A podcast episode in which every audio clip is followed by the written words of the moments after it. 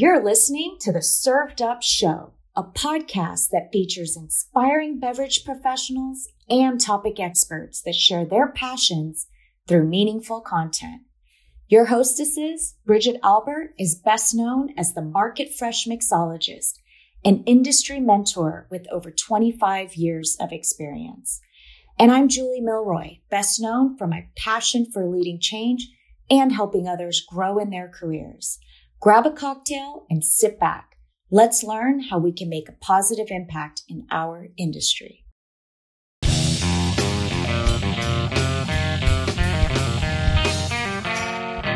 Hey everyone, it's Bridget here.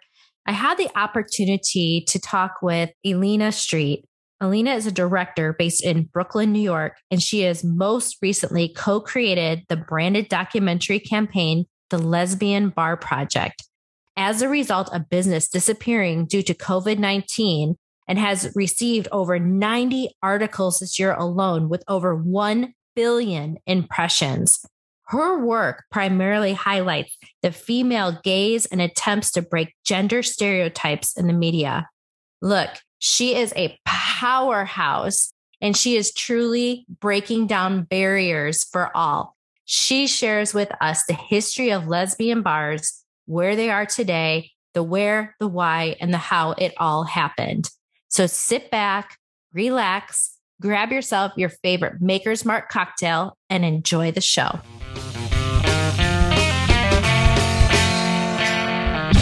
Elina, welcome to Served Up. I am really excited to have you on the show today.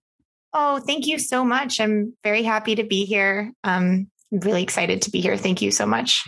Oh my goodness, you're welcome. Could you tell our listeners really what what inspired you to become a director? Like where did that all start early on for you?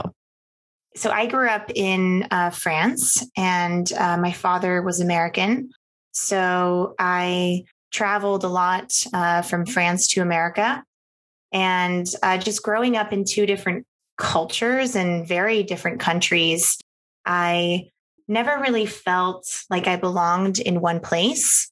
And I always sort of created my own culture out of a fusion of different cultures. And I would go to different schools and I would meet different people. And I would also um, sometimes meet people at school, but I didn't know.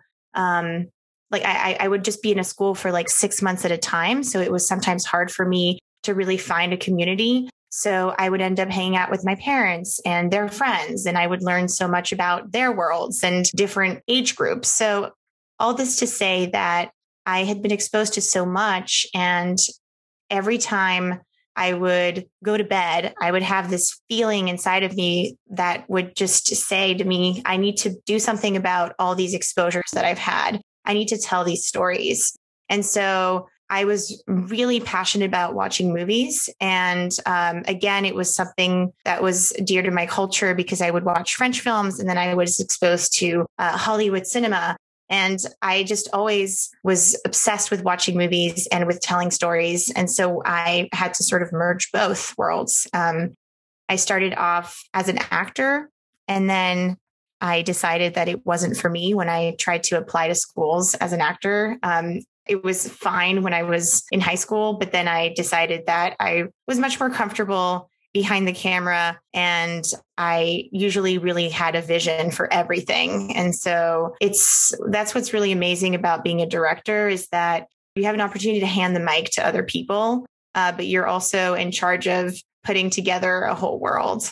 And so I just find it so invigorating and really empowering and I love it. So it always kind of made sense to me. And I started off in the documentary world because I would meet people and I started this whole five minutes in the life of concept where I would follow people around who had these secret gardens. Uh, so, for example, I would be at a pub in the UK where I went to my undergrad. And I would meet someone really interesting at the pub, and they would tell me about their lives. And they would say to me, I, I live on a boat uh, but I sell private jets and helicopters to celebrities. And I would just find that so intriguing to have such different uh, occupations, but also lifestyles. So I started this whole secret garden, five minutes in the life of concept. And so I started in the documentary world. Then I worked with actors and now I do commercials and also um, documentary world, uh, documentary and fiction. I think that that's so inspiring because what you're doing is when you say you're passing the mic, I mean, that work is not easy work, you know, really getting down to humanity and what makes people tick, right? Can you tell us about um, one of your most recent documentaries, which was called The Lesbian Bar Project? Absolutely. So, um, I've been living in New York for the past eight years. And when I arrived in New York, I identified as straight. I had never dated women. And when I moved here, I was very curious about uh, this little voice inside of me that was very interested by women. And so I decided to go to uh, lesbian bars. Um, and it was the first time I felt like I actually really belonged to a community and I really understood myself.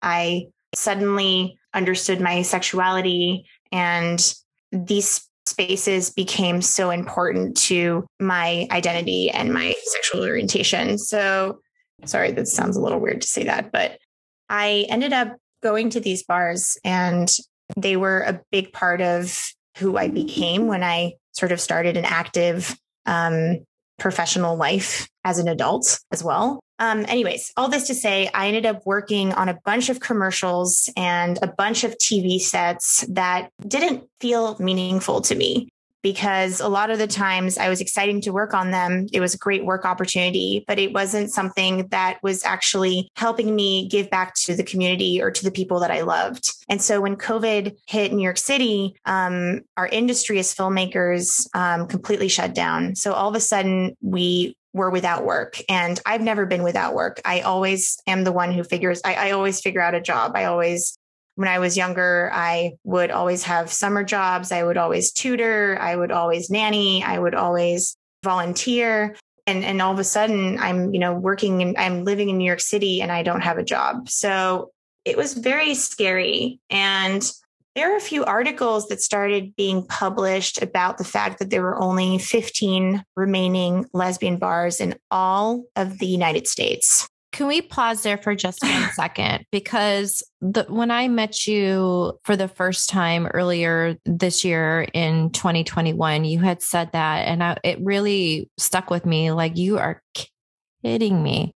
Would love to know why and the history as well of what you know of mm-hmm. the lesbian bars. You know, why did they start? When did they start?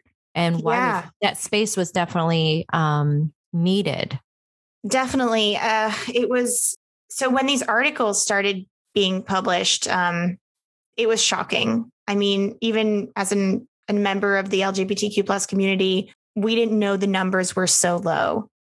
And so um, I was on the phone with one of my dear friends who is also a queer um, lesbian filmmaker in Brooklyn um, and who is now one of my best friends. Her name is Erica Rose. Um, her work is excellent as well. I encourage everyone to look up her work. Um, but we decided that we needed to do something to help because we both did not know the numbers were so low. And so we did start some research. You know, it's very hard to say there's one reason for this number to be so low. Uh, we found a study um, by a sociology professor called Greggor Mattson, who said that in the 1980s, there were 200 and now we're down to 15. And uh, Julie Compton, a journalist, uh, had published an article in NBC that was really what like sparked our need to do this PSA and really talking about the different elements. So there are the different elements. So as I said, it's kind of hard to pin down one reason, but uh, gentrification is one of the reasons why uh, there are so few lesbian bars. Geographically, as well, from history, we have noticed that um, there are neighborhoods, but rarely they cater to women. It's mostly they cater to men. Income disparity as well between men and women is a big part of it. Um, the spending power uh, for men is is very much uh, is a lot bigger than for women. Women have a tendency to have children and have to stay home and take care of their kids, so they're not going out as much. Now there's a shift to online culture, which uh, also with COVID, we've noticed that you know we have less of a need to go to a space to meet people we strongly believe we have to. And that was the whole thing about the Lesbian Bar Project. It's go back to your bars and show up for your bars. But when they're closed, where do you go? In the past, uh, you know, it, these spaces were sort of hidden away. It was almost like a, a you know, what we call speakeasies today. There were race based quotas at the door. There were uh, operate. They were operated by the mafia. I was at a dinner last night and um, this 80 year old lesbian was telling me that she remembers the mafia at the door, the big security guys that just would be very selective uh, when you would go into the spaces. And usually it would be like a back bar as well. So it wasn't obvious. Um, so, anyways, this is sort of like the history of, of the bars. But diving deeper into this, we did some research and we put out a 90 second PSA. So we couldn't go film in person because obviously the lockdown and quarantine. So we used some archival footage and it was really great because a lot of people were available and could send us their archival footage, which by the way is very hard to find in lesbian history. It's it's really not out there. We we did a lot of research to access those photos, uh, to access clips, and we ended up finding a way to connect with Lea DeLaria, who is an iconic lesbian celebrity um, who was in Orange is the New Black, um, but she was also one of the first out comedians in, in history. Uh, so she is an icon and she accepted to narrate our PSA. And so that was last year. Um, and then we organized a big crowdfunding campaign for the 15 bars. And we raised over uh, $117,000. Wow. And we got a lot of press. And we did get a brand sponsorship support from Jägermeister. I don't know if I'm allowed to say that. Yes, of course you are. Okay, great. Are. Yes, so yes, I will say so so what I will say is um, normally as a director, you have an agent and that agent is the one that is sort of helping you pitch to brands and agencies. During COVID, a lot of the agencies weren't really operating. So Erica and I saw it as an opportunity to actually just do some cold reach outs directly to the brands and basically say, Hey, you know, we have this project. Will you please help us? Let's try to talk about these spaces that are threatened to close due to COVID. And Jägermeister had started this incredible program called the Save the Night campaign, where, and it's still on, and they're basically um, helping nightlife spaces stay open during COVID, but also in the foreseeable future. And they're organizing these amazing partnerships with celebrities to really keep that nightlife going. And this was Lesbian Bar Project was very much aligned with the Save the Night campaign.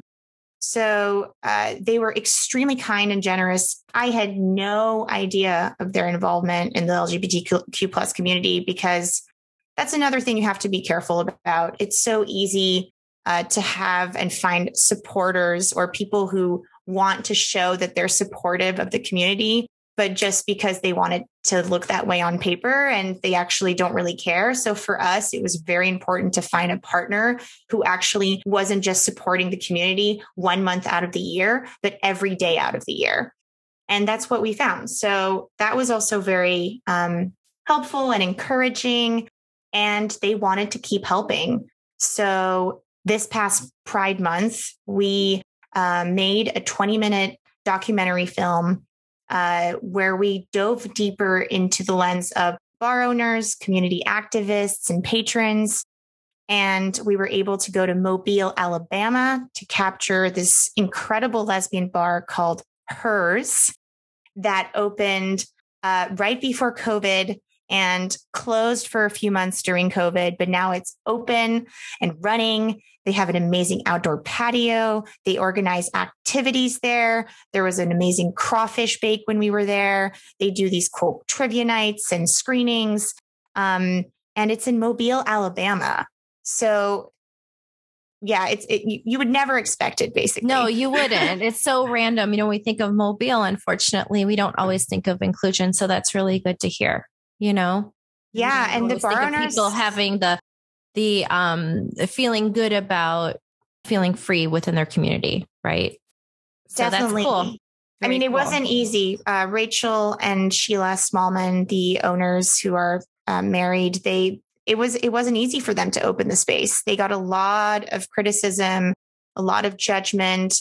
In fact, their signage outside looks a little bit like a strip club on purpose so that people don't necessarily judge before walking in. And then they're welcomed with open arms. And actually a lot of the patrons love their experience there. And they don't necessarily know it's a lesbian bar when they walk in but it is. So it's just interesting to see how they navigated that stereotype, but also are trying their best to be um, accepted. We went to, uh, well, we, we, we live in New York City, so we captured the Cubby Hole, which is iconic. Uh, we captured um, Henrietta Hudson, and um, unfortunately, Gingers, which is the so in New York City, we only have three lesbian bars. And one of them is called Gingers and it's in Brooklyn. And unfortunately, it has not reopened. And I'm do not think it will reopen. So it's very sad because Gingers is iconic and people living in Brooklyn would love to have a lesbian bar. As a result of the Lesbian Bar Project, we have heard of a lot of people that are inspired to open bars and spaces. Uh, so that's very encouraging but as we know, it's it's very expensive and um, mm-hmm. it's not easy, and especially in you know, Brooklyn in New York, right? I mean, the price yeah. tag versus Mobile is exactly I mean, the space is completely different as yeah. well. Yeah. I do want to yeah. kind of rewind just a little bit so that um, our listeners understand. Maybe some of our listeners have maybe even ever considered going into a lesbian bar or realize that there's like, what did you say, 15 left in not in New York, folks, in the freaking country. Okay. yes. That is, I will. That is nuts. Still very shocking. So just want to rewind just a little bit because you talked about that you met this fabulous woman, 80 year old woman who mm-hmm. frequent a, a lesbian bar owned by the mafia. I know that there's got to be more to the story there, but can you maybe share why these spaces needed to be created and mm-hmm. um, how they began and mm-hmm. how they evolved, let's say, and some of the challenges, because, you know, you just said it like this, it's 2021 and this bar in Mobile had to make sure that their sign was compatible maybe with some of those in the community so they wouldn't get some pushback. They had, you know, the, the outside looks like a strip club, you said. Other mm-hmm. bars don't have to do that, by the way. So I no. think that it's important for folks to understand the reason why. Absolutely. So I just want to say as well, there are 21 bars because thanks to the success and the publicity of the project, we've had a few more that have reached out to us. That's great. And which is great, but once again shows that they're really hard to find. Mm-hmm. So we created a map on our website. It's all accessible for free. You can also watch the film for free, but the bars are highlighted on that map. So once again, it shows how we have none. and there are just very few little dots on that map, but now there are 22. Uh, so there are 22, but still it's so low. It's so important to have a space that caters to a specific community um, for people to be themselves. Out of these 21 bars, there are only two that are owned by women of color. That's something else I wanted to mention. So Hers in Mobile, Alabama, is owned by Sheila and Rachel Smallman, um, who are Black. And then there is also um, a bar called Boycott Bar in Arizona, uh, owned by a Latinx um, bar owner. And that's it. And, you know, that's another thing we need to really understand is that the human, the, the, the lesbian history was not always inclusive of of race, but there were race based quotas at the door as well. And there had to be undercover reunions of specific communities within the communities. So it becomes very difficult when you have that because all of a sudden, you know, you are exclusive within your community, which is really messed up. So it's year undoing that. And it's it's tough. It's it's really as I said, it's really tough to find one reason. But if we look at the history of the LGBTQ plus community, you know, now we're adding letters. Now we have language where we can find more ways to really define people are. And I think it's amazing because we finally are saying, are putting our foot down and saying, you know, you can't just tokenize us. Like I know a lot of people who go to gay bars. A lot of straight people go to gay bars because they expect to have a good time because they say gay people are fun and drag shows are cool. So, first of all, this this is the issue. You know, it's people go with they want to be entertained. Um, they're using it as a spectacle. And I think that is what the issue has been and is today as well. And we're starting to talk about it. But people who go to these bars need to respect why they're there and they need to go with the right intention. And I think for lesbian bars, when I go to lesbians, there are sometimes some men who are hoping to, you know, turn a lesbian. And it happens all the time still. So there's still a lot of education to be done within our community and outside and i think that's something we have an issue it's it's really hard to bridge those two not well, really maybe there's answering. a documentary there right? Yeah. Kind of bridging the maybe gap. bridging the gap. And you know you brought up even like you know drag shows.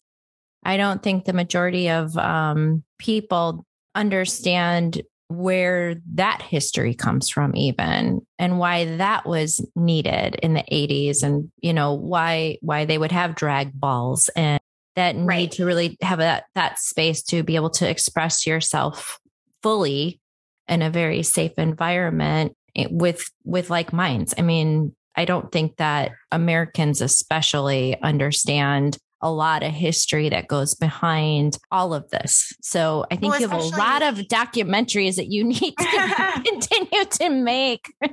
That's true. That's true. And I mean, especially if we look at the history of media and cinema, mm-hmm. a lot of, you know, uh, a lot of um, the trans community was misrepresented, and there are a lot of characters that are psychotic or villains and mm-hmm. they're usually trans or they're usually homosexuals so it's mm-hmm.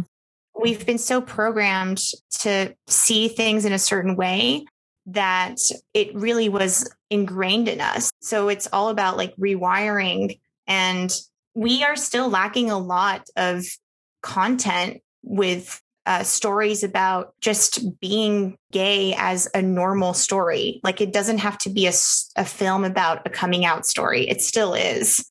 And I just hope that we can come to a point where it's just a normal thing, where it's not a, something that we have to talk about.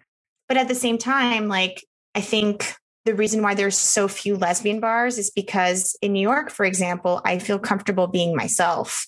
So maybe maybe I can go to a straight bar and feel accepted. But there's something to be said about being with your own people.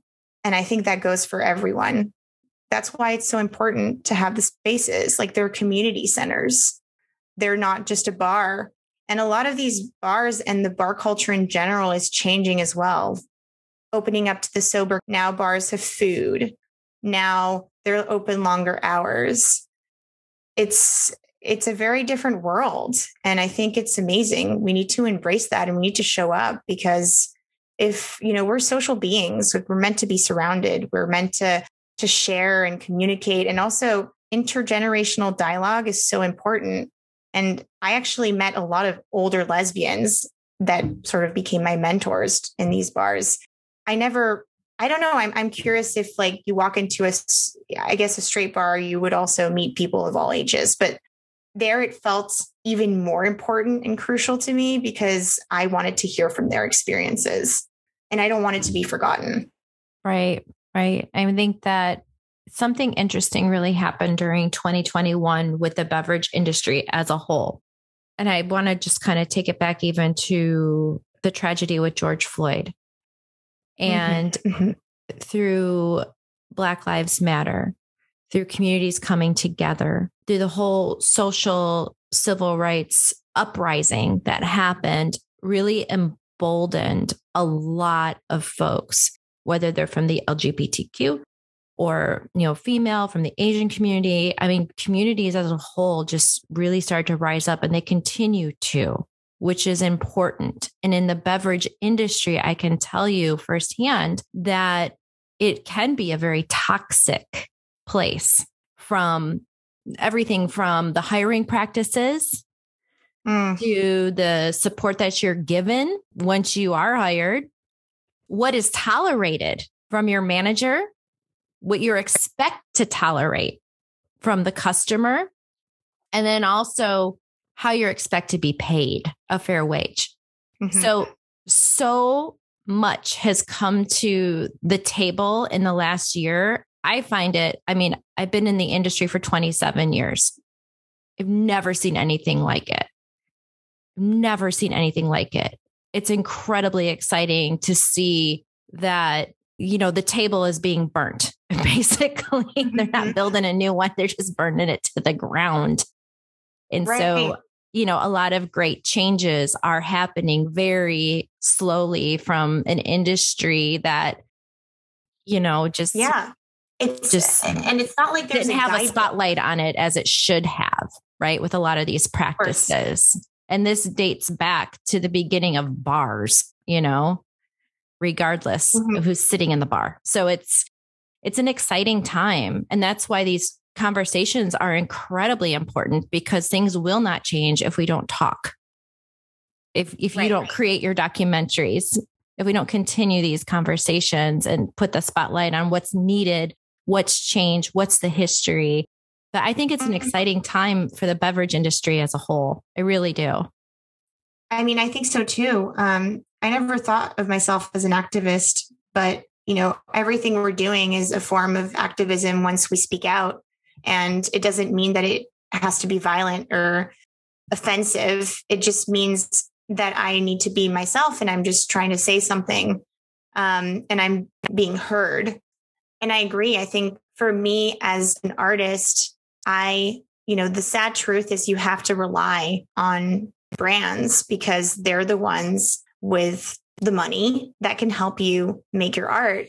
It's really wonderful though to see that there is that wind of change where all of a sudden the brands are not just trying to support you for one like for a one time thing and they will hear you and there is that wind of change. I also think that um, I only can talk as a patron, but I've noticed that the relationship to alcohol and to beverages is also changing. And I really appreciate that because, for example, growing up in France, it wasn't cool to get wasted. In fact, if you got wasted at a party, it was embarrassing. People would say to you, you you passed out, it's not cool. so you it was all about like how to act or like how to perform when you were uh, drinking or you just drink with reflection. Mm-hmm. And here it's like, oh my God, you got so wasted. That's so cool. Like da da da. It was just funny to see the difference in the culture. In the UK, it was similar actually, which I used to drink a lot of like Jägermeister and Red Bull in mm-hmm. when I did my undergrad. And when Jägermeister was like, "Oh, we have this program called Save the Night campaign," I was like, "Wow, full circle." this say. very different to my college years. Yeah. Oh my god. Um, but I think it's really nice also to see that um, the relationship to the patron and alcohol is changing. Like we're understanding again the story of the brand. Like why is it? I think that's really important for a brand is understanding why is it what it is today and educating the customer as well mm-hmm. is important. Yeah, I think that people are really being smarter of where they want to spend mm-hmm. their dollars. And I think that it's also like quality versus quantity. If you go to a bar and somebody makes you a cocktail, you want to know about the brand. You also want to know about the other ingredients. You know, did maybe something came from the local farmers market, or maybe they made it in their kitchen in the back, and or maybe they adopted a beehive and their honey syrup comes from that beehive. So there's always a story in the cocktail. And I think it's super cool right now that customers, like you said, they're absolutely paying attention mm-hmm. because they want to be part of that fabric of the story. They want to be able to go back and come back as a regular and be able to say, like, man, I really dug that cocktail that had that that honey from the local, you know, beehive, whatever it is. And it's just, you know, customers are a lot different today than they were 10, 20, 30 years ago, for sure. I don't think that we're trying to go into some of the bars and just get wasted, but right. rather than having an experience. Yeah, having an mm-hmm. experience mm-hmm. and feeling like they're being heard as well. Like like mm-hmm. they brands actually listen to you. I, I'm I'm saying that because I've I've had some great opportunities with different brands now where they actually take the time to show you how to drink their product. It sounds silly, but it's so easy to just like, oh, we're throw we're just gonna send you a case, you know? It's actually like, hey, this is how you can make this. And it's nice to learn how to make something too. And you feel useful as well. You feel like you're able to do something. And yeah it's also it's the history of, of food and gatherings. It's it all comes down to that. It's being with your people and enjoying a meal with a drink. Absolutely. Well you know the, the bar experience is a very communal experience right? Having a cocktail. It's supposed to be. It's supposed to be meant you know to be shared with friends or family. And and um, the bar is is a place where you do create memories and you're supposed to have some good times or cry away the bad times. But you know, it's supposed to be a space where you can feel like you're at home. Um, right. You go through all the phases. all the phases. We've all been through all the phases at the bars, no doubt about that. Can you tell our listeners where they can find your documentary and your mm-hmm. work? Yeah. So um, so the lesbianbarproject.com is the website where you can watch the movie and the PSA for free and read more, read more about our project. Uh, you can find my work on my Vimeo channel, uh, which is Elina Street. Um, and then I also have an Instagram handle where I frequently post updates of all of my work. That's awesome. And what is next for you? Like, what are you what do you hope for, like, let's say in the next five to 10 years? Uh, so we are currently developing a series for the Lesbian Bar Project. Um, our plan is to a 20 minute film wasn't enough, and we think that the stories are really important to still be told, and also really looking at you know why a lesbian bar is important in one state and more important in another, and what community they're really serving. Uh, so that is sort of in the, that's really in the works right now. I also have uh, a few scripts that I'm working on. There will be an article published um, in Elle magazine for a presentation that I gave uh, for a commercial for them. I was selected in like the top five director, female oh, directors. Congratulations. this is that's big news. That's Thank wonderful. You. Yeah, yes. Unfortunately, I didn't win the competition, but I I uh, arrived in the final um, winners, so that's good. Great, that's um, amazing. I actually I, I have yet to know who who won, but I'm excited to see. And it was nice because they were giving an opportunity to uh, female directors to pitch their ideas, and that's really important too. Is is finding place people who will give you an opportunity um, because women in film is is still very much uh, difficult to find. So we're still fending for ourselves. Uh, there's so there's still few of us out there. But yeah, uh, I hope I answered everything uh, in terms of. I know you said the one thing you said like why are lesbian bars so important? It's it's it's so it's so unique to walk into a space where you see people from all ages, all walks of life, and even though you don't know them, you know you have something in common. And I think that goes for everyone. And I think that that's something everyone needs and would want. So that's why lesbian bars are so important. No, oh, 100%. On that note, Elina, I want to thank you for being on the show. I do hope that you'll come back and update us on your progress. You have a fascinating story, and I think that you're really just scratching the surface as you so bravely and boldly fill in all the gaps. There's so many. so, so many. I know. So many. well, what's great is that there's so many, so everyone can do it. Yes. Um, because there's always going to be someone something that someone doesn't have time to tackle. So if you're if you're lacking ideas, well, there's something you can do out there. Something oh meaningful. Gosh. Something meaningful and your approach is very thoughtful and um, I just, again, just want to thank you so much for being on the show today. I also want to wish you some great health during this still weird time that we are living in and just a lot of peace. Thank, thank you. you. so much. Cheers to you. And I'm wishing you just tons of success. And a, I know you've got just a bright future ahead of you. So, congratulations. Thank you so much, Bridget. Thanks for listening. Served Up is brought to you by Southern Glazer's Wine and Spirits. Produced by Zunu.online. Music by We Killed the Lion can be found on Spotify. Make sure to subscribe to be notified of future Served Up episodes. Cheers!